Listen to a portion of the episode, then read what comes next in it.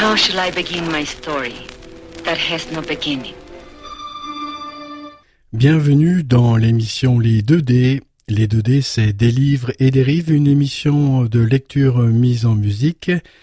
C'est tous les dimanches à partir de 11h et puis le mardi à partir de 22h sur les ondes de Radio Méga 99.2. There can be no disgrace in the true expression of love. But without it, a man can be coarsened and degraded in mind, body, and soul. Bienvenue, amis auditrices, amis auditeurs des 2D. Les 2D, c'est des livres et des rives, une émission de lecture mise en, musique. Et c'est la sixième lecture d'un livre de Guillaume Laurent, J'ai perdu mon corps, euh, qui a donné lieu euh, d'ailleurs euh, un film d'animation qui a reçu euh, le César. Bah, c'était hier, euh, je crois bien.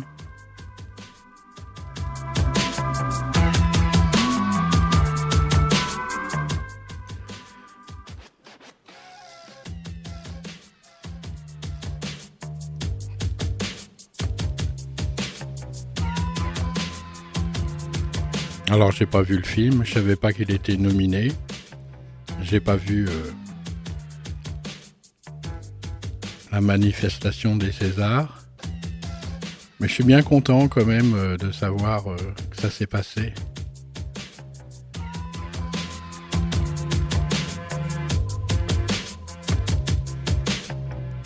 Ça me conforte dans mon idée du hasard.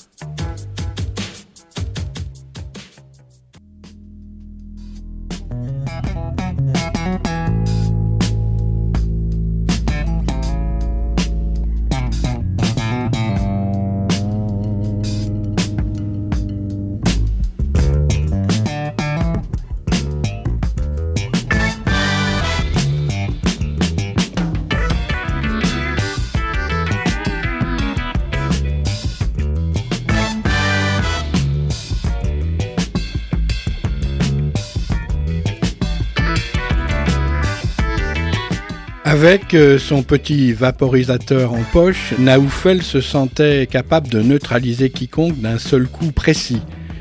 Il pouvait réduire n'importe qui à sa merci, d'une simple pression de l'index sur le bouton pressoir.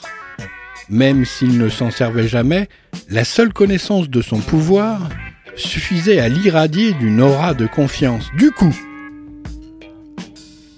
lui qui vivait terré dans son trou, à Cafard, il passait désormais toute la journée et même parfois une partie de la nuit à déambuler dans Paris.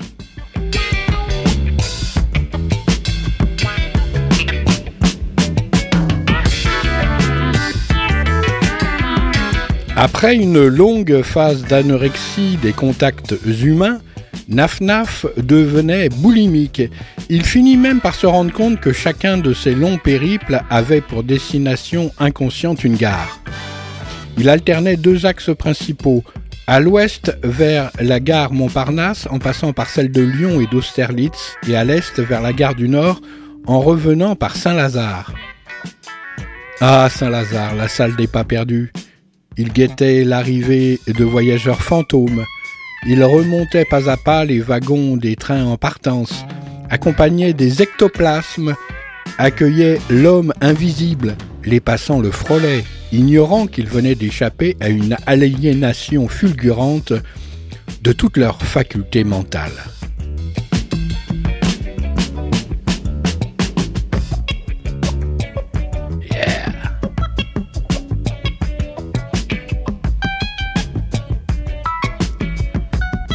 Dans une prochaine émission d'À l'ombre de la patience des anciens, je vous parlerai de la cabale des prénoms.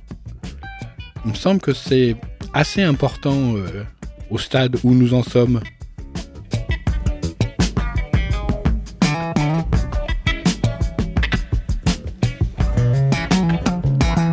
Naf-Naf avait l'air d'un pauvre type anonyme parmi ses semblables, alors qu'il lui suffisait d'émettre un petit pchit de rien du tout pour que sa volonté s'engouffre dans leur cerveau comme une main dans un gant. Démiurge virtuel, il allait par les rues, de gare en gare, l'esprit en ébullition, à force d'imaginer tout ce qu'il aurait pu faire d'un simple coup de vaporisateur. Ce vieux sikh très digne venant à sa rencontre, rien de plus facile pour lui que de l'inciter par exemple à improviser un numéro de gymnastique rythmique sportive avec son turban dénoué. Pas l'ombre d'un obstacle à faire porter un plateau d'huîtres au clodo du parvis de la gare par l'écaillé du terminus nord. Rien ne l'empêchait non plus de forcer cette bourgeoise hautaine à entrer chez le charcutier traiteur, juste en face, et à en ressortir en sautant à la corde avec un chapelet de saucisses. Naoufel se saoulait de visions fantasmatiques et rentrait cuvé dans sa mansarde.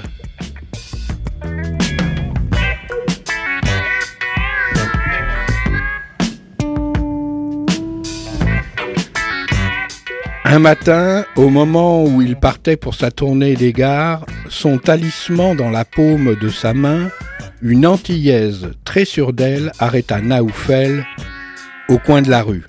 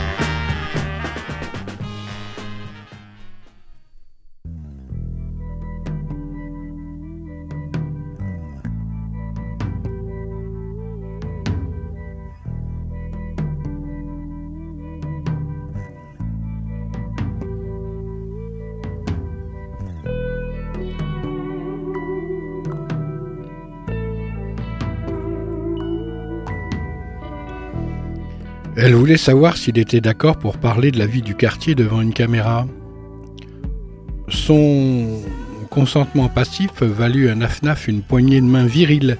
Elle s'appelait Martine et présenta sa preneuse de son et sa caméra woman Aurore et Gabriel. Aurore, que Nafnaf baptisa immédiatement pour lui-même Rocky Aurore, ressemblait à la version travestie de la créature de Frankenstein. Gabriel avait l'air de se demander ce qu'elle faisait là. Ses beaux, doux yeux verts apparaissaient sous une frange brune, plein d'étonnement. Martine se servait de la couleur de sa peau pour escamoter les stigmates d'une éducation privilégiée à Neuilly-sur-Seine. Pour séduire Nafnaf en tant qu'autochtone, elle lui expliqua longuement à quel point être une jeune femme de couleur était un combat permanent pour s'imposer au sein d'une école de cinéma institutionnelle. Rocky, Aurore et Gabriel échangèrent un regard édifié teinté de lassitude. La future réalisatrice expliqua qu'elle préparait une sorte de documentaire destiné au cinéma. Le principe consistait à faire parler des gens incarnant l'âme de leur quartier. Derrière le vernis de la cause sociale, l'explication était autoritaire et vaguement condescendante, comme si le concept ne pouvait de toute façon qu'échapper à son interlocuteur indigène. Pour elle, l'ensemble des êtres humains se divisait en deux catégories inégales, ceux qui faisaient du cinéma et ceux qui rêvaient d'en faire.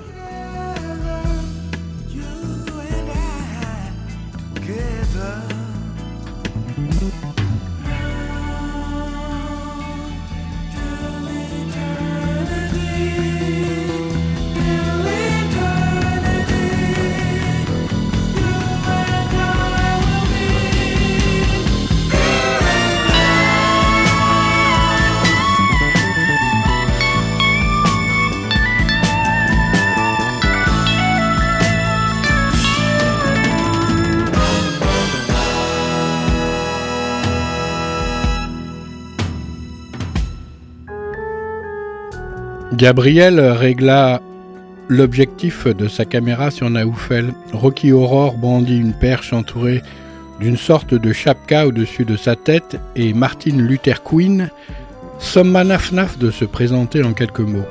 Aussi à l'aise qu'un lapin gris dans les phares d'une voiture, Naoufel ne parvint même pas à retrouver son nom. Il bégaya à la place tout un galimatia tendant à démontrer que euh, le fait d'habiter le quartier depuis des années ne l'empêchait pas d'être conscient que le virus de la variole vivait sur Terre bien avant l'homme et lui survivrait. Je suis merveilleusement apte à imaginer le désespoir d'une hyène, ajouta-t-il, se souvenant inopinément d'une phrase de Sioran notée dans le carnet du petit vieux. Martin Luther Quinn l'interrompit pour euh, connaître ses origines. Être ou ne pas être marocain, lança-t-il en référence à la célèbre tirade de Shakespeare dans Mohamlet. Seul Gabriel parut trouver ça drôle. MLQ voulut savoir si dans le quartier Naoufel connaissait des personnalités marquantes. Il évoqua aussitôt la vieille russe, Philippard et le furoncle Sam, enjolivant leur pédigré. Il s'engagea à jouer les entremetteurs. Comme il prenait rendez-vous pour le lendemain, Gabriel lui adressa un sourire de connivence. Il s'en alla ébloui par la mélancolie espiègle de son visage qui, longtemps continua à danser devant ses yeux comme un cerf-volant.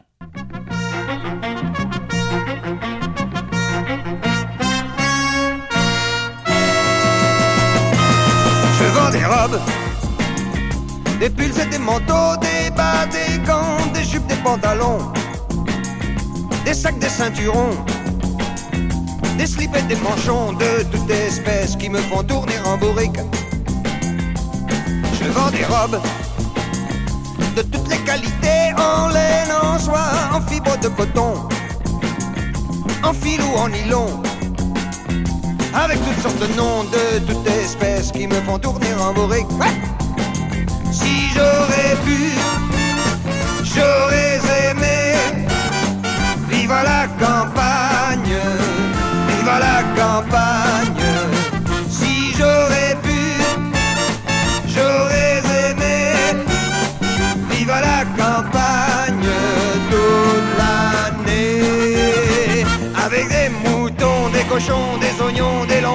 Voisins, des machins, des raisins, des pépins, des clôtures, des voitures, des toitures, des ordures, des poulets, des pommiers, des vergers. Mais je vends des robes à des femmes jolies, petites et blondes, ou grandes et distinguées, ou grosses et mal élevées, ou grosses et décoiffées de toute espèce qui me vont tourner en bourrique.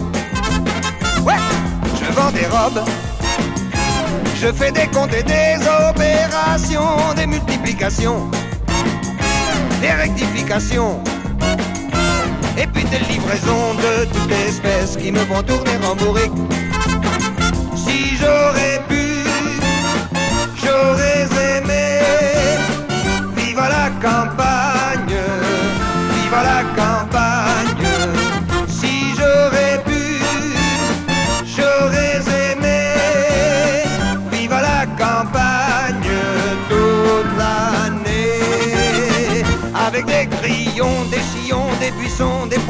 Des clochettes, des brochettes, des pâquerettes, des fourchettes, des barils, du persil, des chenilles, des fournils, du crottin, du boudin, du rotin, du terrain, des grands-pères, des grands-mères, des commères, des vicaires, des babouches, des cartouches, des autruches, des baudruches, des conciles, des baciles, des textiles, des nautiles, des orages, des bocages, des mirages, des nuages, des conscrits, des proscrits, des inscrits, des écrits, des carnets, des cornets, des sifflets, des soufflets, des canaux, des crapauds, des capots, des capots, des tricards,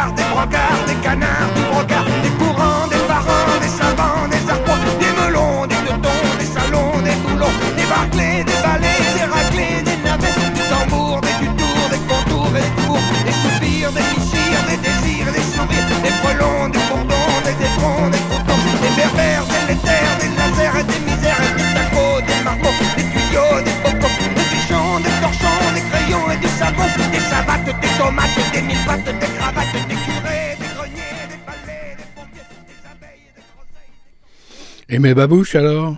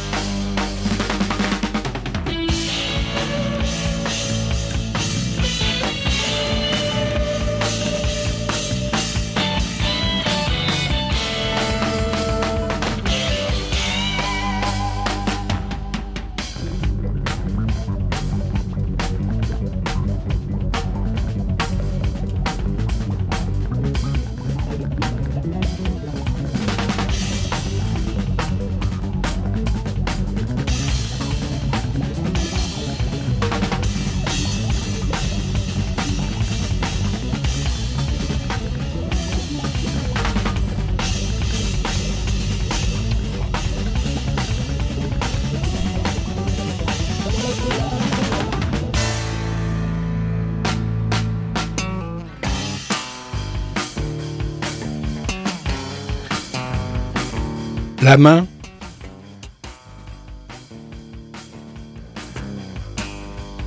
Je quitte le local poubelle de l'immeuble par un soupirail tapissé de toiles d'araignée. Le temps de m'en dépêtrer, je réalise que je suis euh, sur un trottoir relativement passant. Un labrador équipé d'un harnais pour aveugle vient coller sa truffe sur moi. Intéressé par mon parfum d'ordure ménagère, relevé d'une pointe de Nurkman. Il m'écrase au sol d'un large coup de langue. Cette marque de sympathie m'incite à m'accrocher à la courroie ventrale du harnais pour faire au moins un bout de route. Au début, mon intrusion le gêne un peu et il marque plusieurs arrêts pour me renifler avec insistance. Mais sur une sollicitation de son maître, il reprend sa route et s'habitue finalement à ma présence. Je me laisse promener tout en essayant de faire le point. Comment faire pour me donner toutes les chances de retrouver mon maître? Je ne risque pas de prendre le métro pour aller frapper à sa porte. Pourquoi pas en stop aussi pendant qu'on y est? Non, la seule chance est de tomber sur lui fortuitement. Je suis certain qu'à partir d'une certaine distance magnétique, mon instinct m'avertirait immédiatement de sa présence. Et même si, à son habitude, il ne captait rien, ma sœur le saisirait par le col pour le conduire vers moi. Me balader dans les rues est donc la meilleure des options possibles.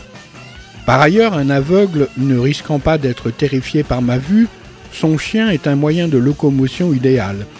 Se pose maintenant le problème crucial de ma ressource d'énergie vitale. Or, le contact avec le chien, même s'il ne vaut pas celui du bébé, est en train de recharger mes accus. Voilà une bonne raison de ne plus de rester en leur compagnie.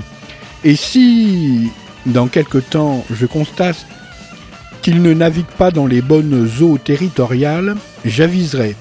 D'ailleurs, c'est tout vu, les aveugles vont à des séminaires de non-voyants. Ils assistent à des symposiums et leurs chiens suivent des formations. Il me suffira donc de profiter de ces circonstances pour changer de monture et prospecter d'autres secteurs.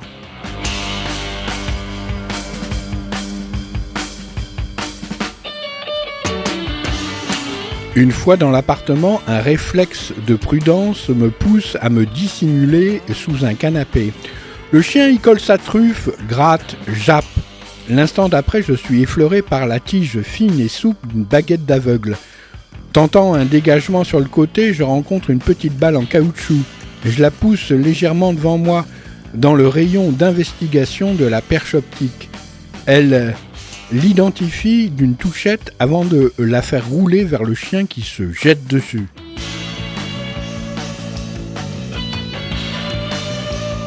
L'homme se rassoit tranquillisé. Le répit ne dure pas longtemps. La truffe chercheuse réapparaît au ras du canapé avec son lot de sourires et de gémissements. L'homme déploie sa fibre optique et tente encore de me localiser. Je coulisse le long de la plainte vers un vaisselier Henri II. Ni vu ni connu, mais le labrador flaire ma piste de l'autre côté du canapé et la corrida recommence. Finalement, ce n'est peut-être pas si commode de passer inaperçu chez un aveugle.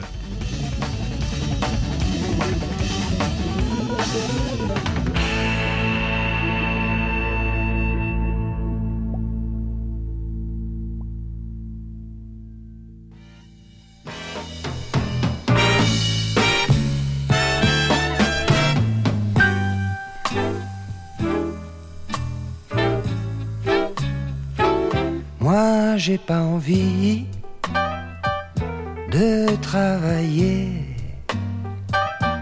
Je n'aime pas les congés payés. Moi je veux des filles et de l'argent, des beaux costumes et du bon temps.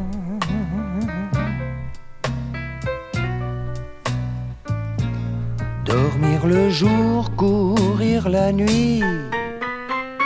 Oui, oui, oui, oui, oui, oui, ça c'est ma vie.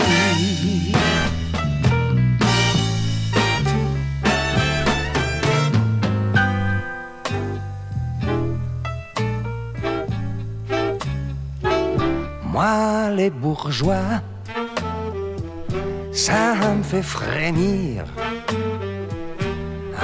avec leur fric et leur tirelire. Ils n'aiment pas mes cheveux dans le cou. Moi je les en, je m'en fous.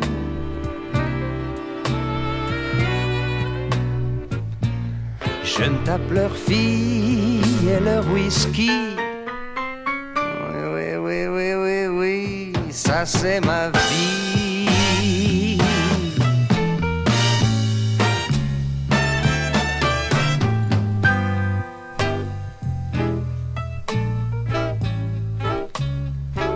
Une fille qui me plaît, je me l'envoie. Que ça lui plaise ou que ça ne lui plaise pas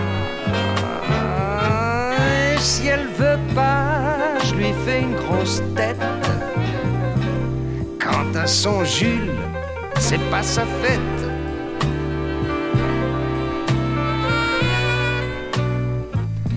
S'il est trop fort, j'ai mes amis.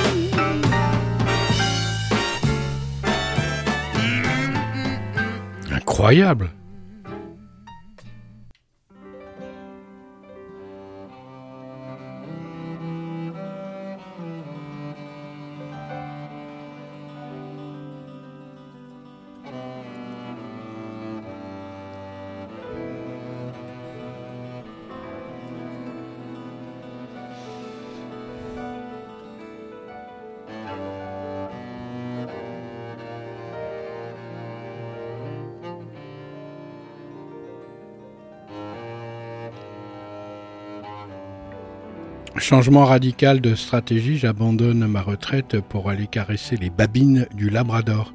Ce crétin me fait la fête avec une absence de discrétion qui alerte son maître. Pire même, sans que je ne puisse rien faire, il me prend dans sa gueule comme une vulgaire babale et me pose devant les pieds de l'homme. Heureusement, celui-ci le repousse plongé en pleine lecture. J'avais oublié ce détail. Parmi les facultés exceptionnelles d'une main, non seulement elle peut parler par signes, mais elle est capable de lire en braille. Elle est donc aussi le seul organe dans les lignes duquel l'homme puisse lire son propre avenir. Alors là, franchement, le pied peut aller se rhabiller. À ce propos, en termes de chic et d'élégance, il n'y a pas de comparaison entre une chaussette et un gant.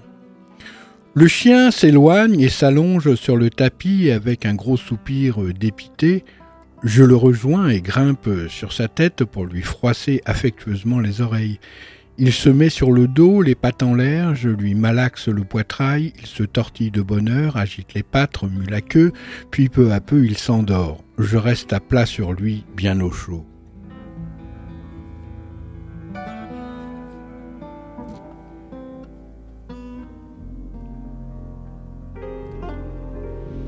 L'aveugle travaille à domicile, mais chaque jour nous faisons de longues promenades. Je réduis mes déplacements diurnes dans l'appartement au strict minimum car il a l'ouïe hypersensible. Au moindre craquement, sa braguette chercheuse vient tricoter l'espace autour de moi. J'ai beau faire euh, doigts de velours, trois jours après mon arrivée, des tapettes à souris font leur apparition sous les meubles. Sachant le terrain miné, je réduis également mon champ d'investigation nocturne. Même si les pièges grossiers sont facilement repérables, je ne suis pas à l'abri d'une distraction.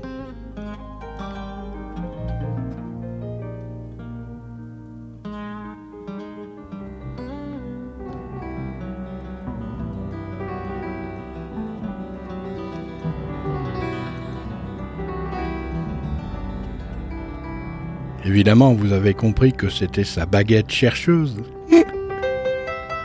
oui, joli, joli. Cristallin.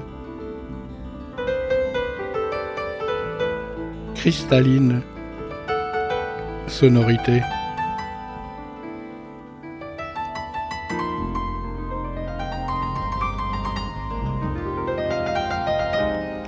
Au bout d'une semaine, le labrador, cherchant tout le temps ma compagnie, je renonce à me trouver une tanière.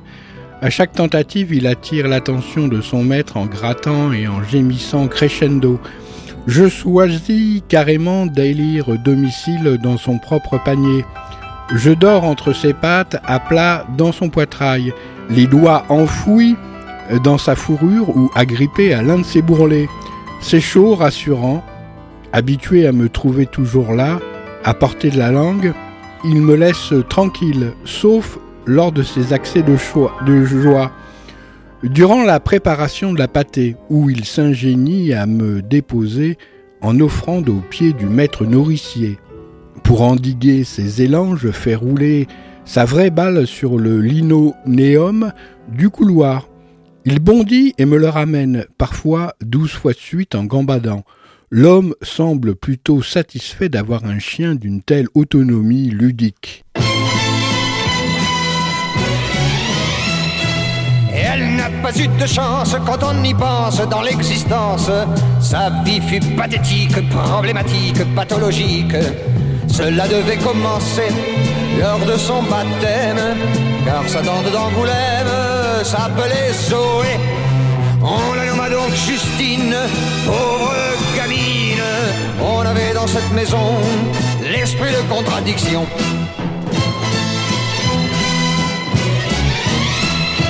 Son père était ivrogne, sa mère indigne, son frère au bagne. Elle était opprimée, abandonnée, désespérée.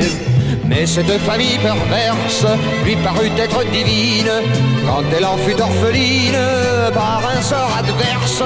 Elle avait juste 15 ans, plus de maman. Elle dut se mettre au labeur et ce fut son premier malheur.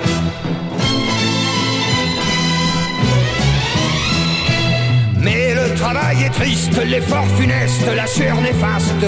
Lasse de se morfondre et de se restreindre, elle voulut se vendre. Elle se mit à courir les rues des quartiers spécialisés, avec des robes sausées et des clins d'œil corrompus.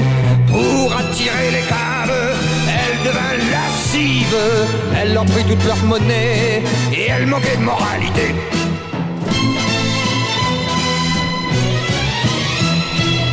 C'était couru d'avance, elle n'eut pas de chance dans cette expérience. Car allant de mal en pire, un jour à Saint-Lazare, elle se trouve amère. Elle connut alors des temps d'inquiétude et de misère, car les enfants se suivirent extramatrimonialement. C'est alors qu'elle comprit que bien mal acquis ne profite jamais, elle l'avait bien mérité.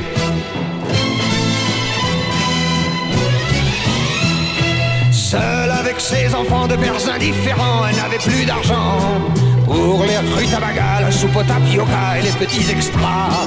Elle voulut donc en finir avec cette vie précaire et dans un vieux monastère s'en alla pour y périr. Et elle avait au préalable geste abominable dans une station de métro abandonné ses marmots.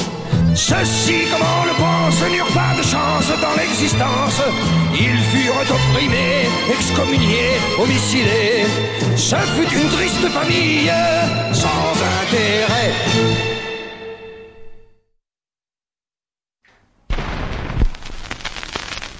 How shall I begin my story that has no beginning?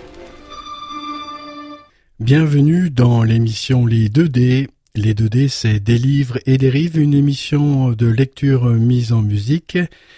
C'est tous les dimanches à partir de 11h et puis le mardi à partir de 22h sur les ondes de Radio Méga 99.2.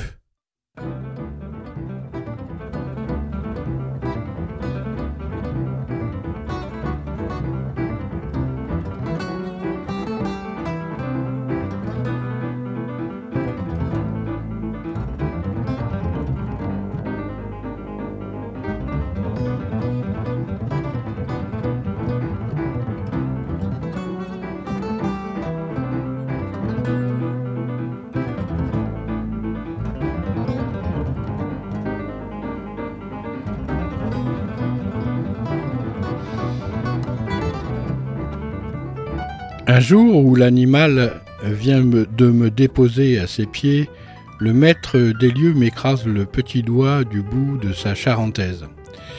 Comme il se baisse pour me ramasser, j'esquive et me réfugie sous l'évier. Dans ma précipitation, je me prends les doigts dans une des tapettes à souris. Une douleur fulgurante me scie le majeur, tandis que l'aveugle se rue vers sa baguette fureteuse. Je me dégage péniblement de la mâchoire d'acier et boitille vers le fond du réduit. De ce jour, la hantise d'un rat chez lui vire à l'obsession. Il multiplie les pièges, tapisse les recoins de rat et bondit avec sa baguette en guise de fleuret au moindre craquement du plancher. Nos expéditions dans les rues demeurent toujours aussi infructueuses. L'enjeu de la cohabitation devient de plus en plus périlleux.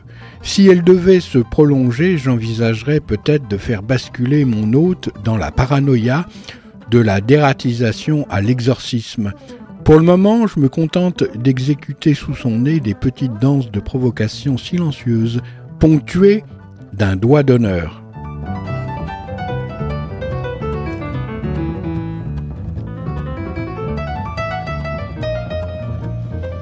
Avec euh, le Labrador, en revanche, c'est l'amour fou. La confiance totale, je le chatouille, lui tire les oreilles, lui malaxe les bourrelets. À partir de minuit, la tension se relâche car le tyran domestique prend des somnifères. C'est l'heure des parties de balles aux prisonniers et des simulacres de combats acharnés, alternés de câlins baveux. Parfois, avant de nous endormir, pelotonner l'un contre l'autre, je grimpe dans le placard pour régaler mon camarade de jeu en petit lu. Au cours d'une promenade matinale, je suis tout à coup bouleversé par une certitude. Le reste de mon corps est là, tout près. Mais dans la seconde qui suit, la sensation s'estompe déjà. Alors sans réfléchir, je lâche le harnais pour sauter sur le macadam. Je me faufile aussi vite que je peux entre les pieds des passants avant de m'arrêter au bord de la panique. Mon, mon être m'abandonne.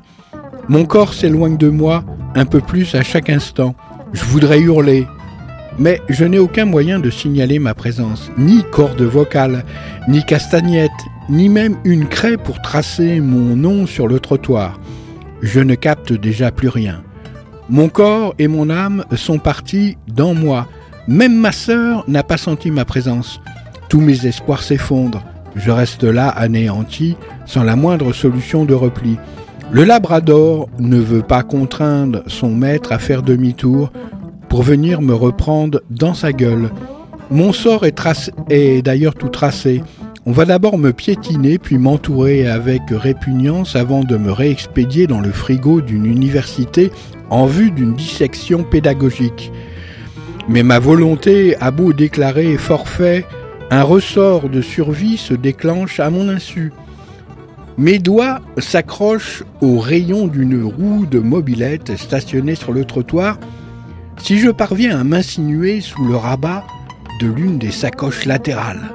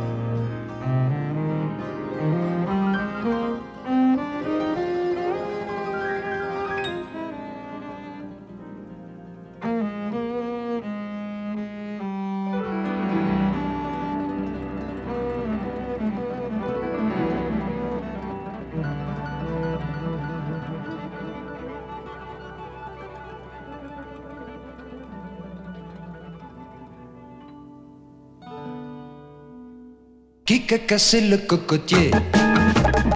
Qui a caché les allumettes? Qui a pas fait sa gymnastique? Qui a pris la pipe à pépé? C'est Alexandre. C'est encore Alexandre. C'est toujours Alexandre. Qui voulez-vous que ce soit?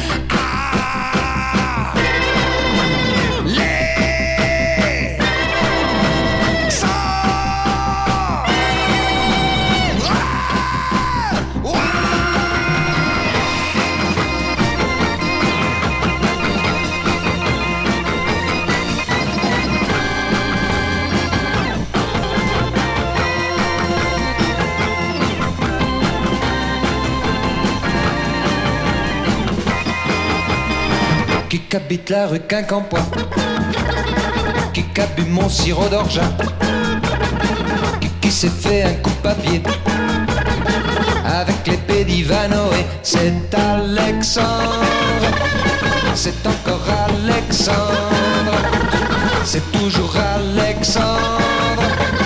Qui voulez-vous que ce soit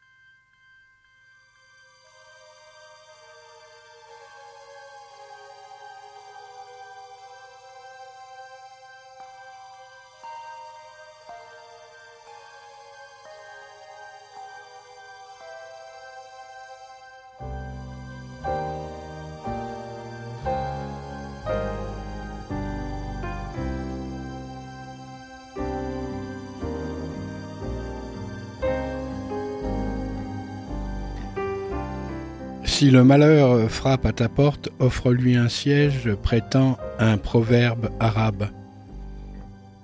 Et s'il s'incruste Si chaque fois qu'on le fout à la porte, il revient par la fenêtre, on fait quoi? Ce jour-là, pour la première fois depuis Pipette, Naoufel sortait de sa coquille le cœur battant pour aller retrouver une fille nommée Gabrielle. Avant de les conduire chez la vieille russe, il avait donné rendez-vous au trio devant la palissade du terrain vague où son cousin l'avait jadis rendu complice de ses tortures pyrotechniques.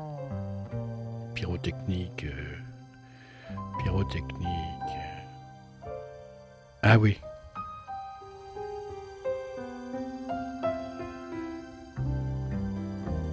Naf-Naf euh, marqua un premier temps d'arrêt en apercevant Gabrielle flanquée de ses deux chaperons. Elle était beaucoup plus jolie que prévu. Il pensait l'avoir euh, magnifiée dans son souvenir, mais non, elle était tout simplement ravissante. Ses jambes se muèrent en coton-tige. Il inspira profondément. L'air avait un goût de fleur d'oranger qui le grisa suffisamment pour l'inciter à faire un pas. C'est là que le destin, dans sa grande perversité, abattit sa main sur son épaule. Salut Naf-Naf lui décocha-t-il narquois. Raouf glapit Naoufel, liquéfié, tandis que le sang refluait de son visage.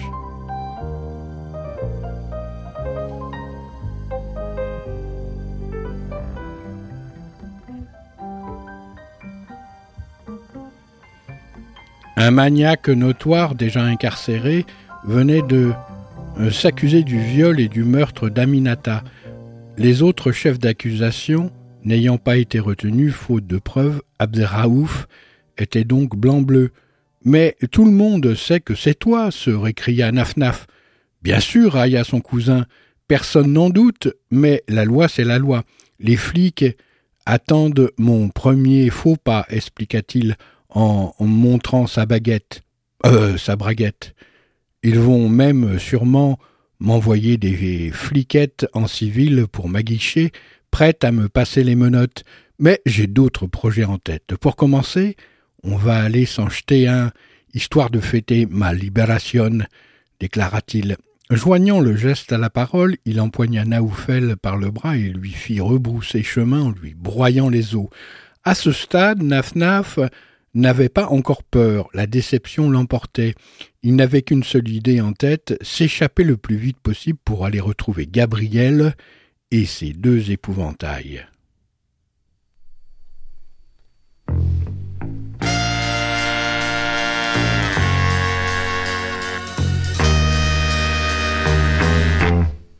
Combien de temps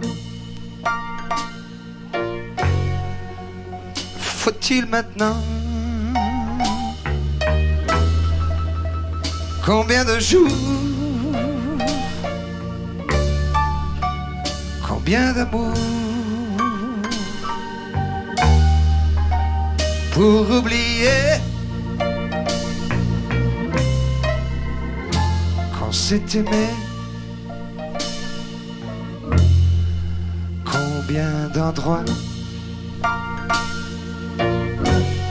Vite sans toi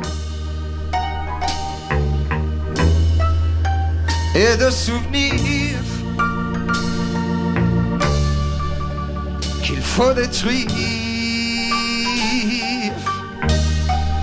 pour oublier quand s'est aimé.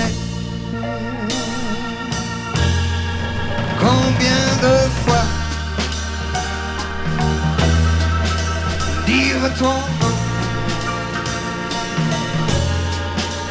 pour qu'il ne soit plus ton nom à toi. Il me faudra vivre sans toi toute ma vie. Et qu'est-ce qu'il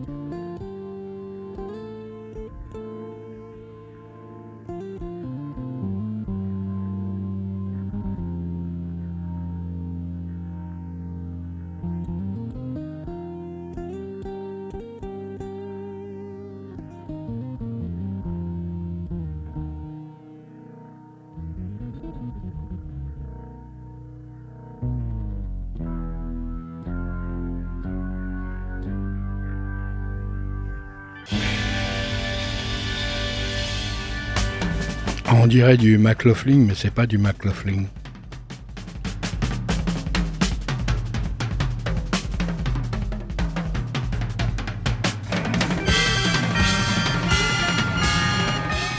Mais une fois franchi euh, l'angle de la première rue, il commença à réaliser la situation.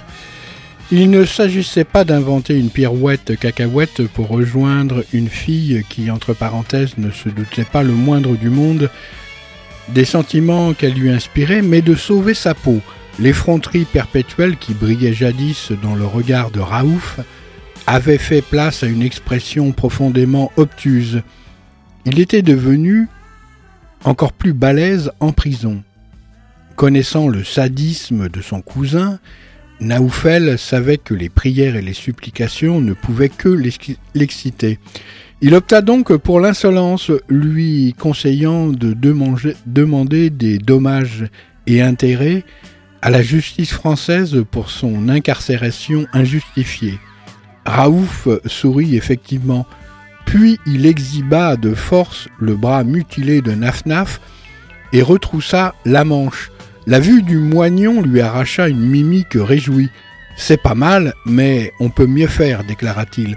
Son intention était de le raccourcir d'encore 6 cm à raison de 2 cm pour chacune des trois années passées en prison. Ils allaient euh, prendre la mesure avec un pied à coulisses, faire un tracé à l'encre et rogner tout ce qui dépassait avec la seule mécanique d'un ami carrossier. Le seul ennui était étant de devoir euh, attendre la fermeture des ateliers et le départ des ouvriers. Alors autant tuer le temps en fêtant euh, sa libération.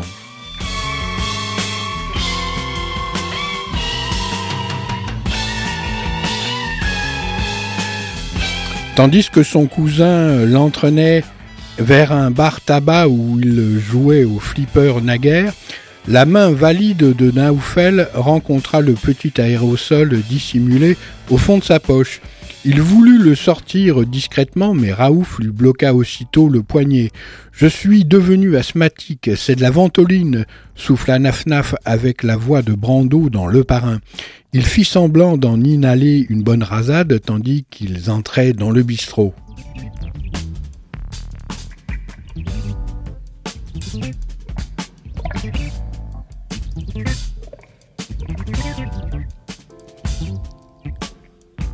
Naoufel avait désormais l'avantage de pouvoir ressortir l'aérosol au moment opportun sans éveiller la méfiance de son cousin. Une complication apparut aussitôt, la présence au bar de deux amis d'Abdraouf, dont le carrossier a la meule. L'autre s'appelait Benaïch. On le surnommait Big Ben, non à cause de sa carrure, mais parce qu'il était la reine des cloches. Vaporiser les trois d'un coup paraissait à peu près aussi aisé que de prendre une douche sans laisser échapper la savonnette. Raouf plaça Naoufel entre Big Ben et lui au coude à coude.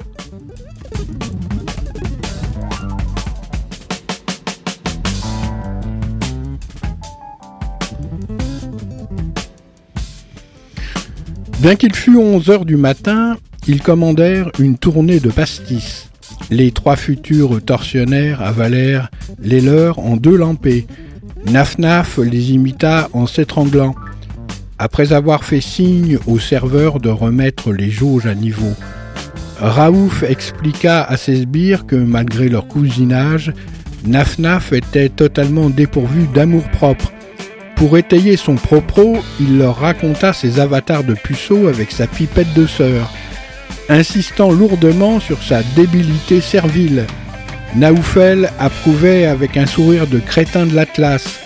L'alcode aidant, la situation lui paraissait de plus en plus irréelle.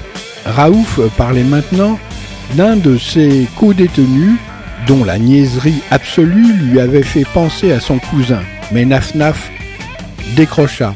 À un mètre de lui, le serveur, un vieux beau cerné et défraîchi à la banane grisonnante regardait un match de foot sur une télé fixée au plafond. Sur le mur derrière lui, entre une bouteille de Curaçao et une de Marie Brizard, Naoufel remarqua un cafard immobile. Le match avait l'air tendu et les joueurs tous plus stressés les uns que les autres. À l'affût de la moindre forme d'évasion, Nafnaf imagina qu'on appliquait pour la première fois le nouveau règlement imposé par la Fédération internationale de foot afin de, de maintenir l'audience et les crédits publicitaires. Désormais, lors de tout match officiel, une mine anti-personnelle était enterrée sur le terrain. En plus du score, les parieurs du loto sportif devaient deviner le nom du joueur qui allait se faire déchiqueter une jambe. Naf-Naf réalisa soudain que toute son attention était polarisée dans l'attente de l'explosion. Ce n'était pas du tout le moment de laisser la fascination télévisuelle le reprendre. Rassemblant toute sa volonté, il parvint à s'en extraire.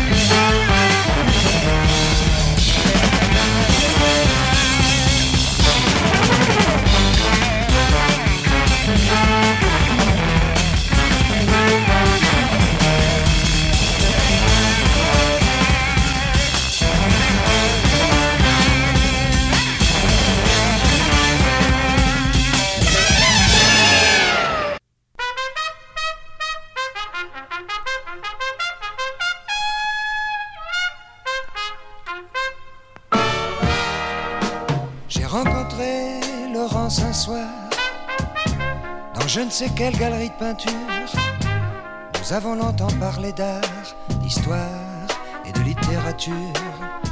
Moi j'étais très très amoureux trouvais tout ça merveilleux. Laurence trouvait tout ça divin, léger, valable, bi, sans teint. Mais je suis plein d'indifférence devant les temples de Byzance et tous les musées de Florence. Car dans mon lit, j'aime mieux les yeux de Laurence. Je préfère les jambes La peau de Laurence c'est plus joli. Après nous sommes allés dîner, Laurence et moi, dans un snack bar, et nous avons longtemps parlé. Homard, canard, calmar, caviar, moi j'étais très très amoureux.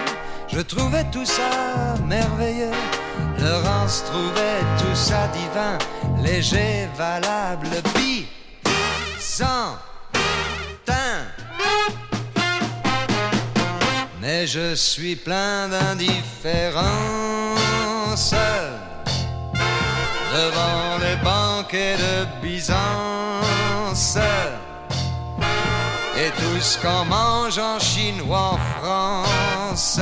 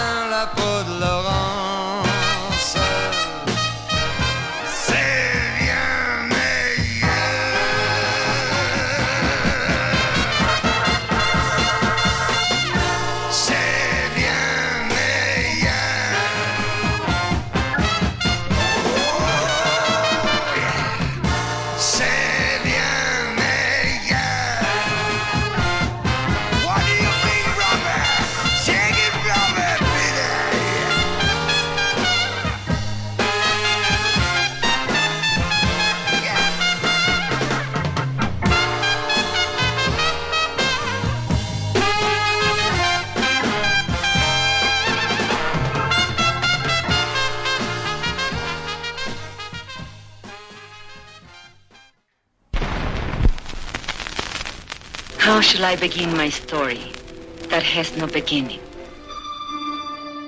Bienvenue dans l'émission Les 2D. Les 2D, c'est des livres et des rives, une émission de lecture mise en musique.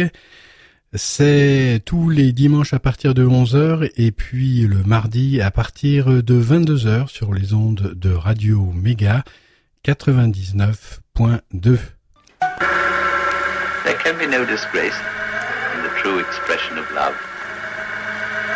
But without it, a man can be coarsened and degraded in mind, body, and soul.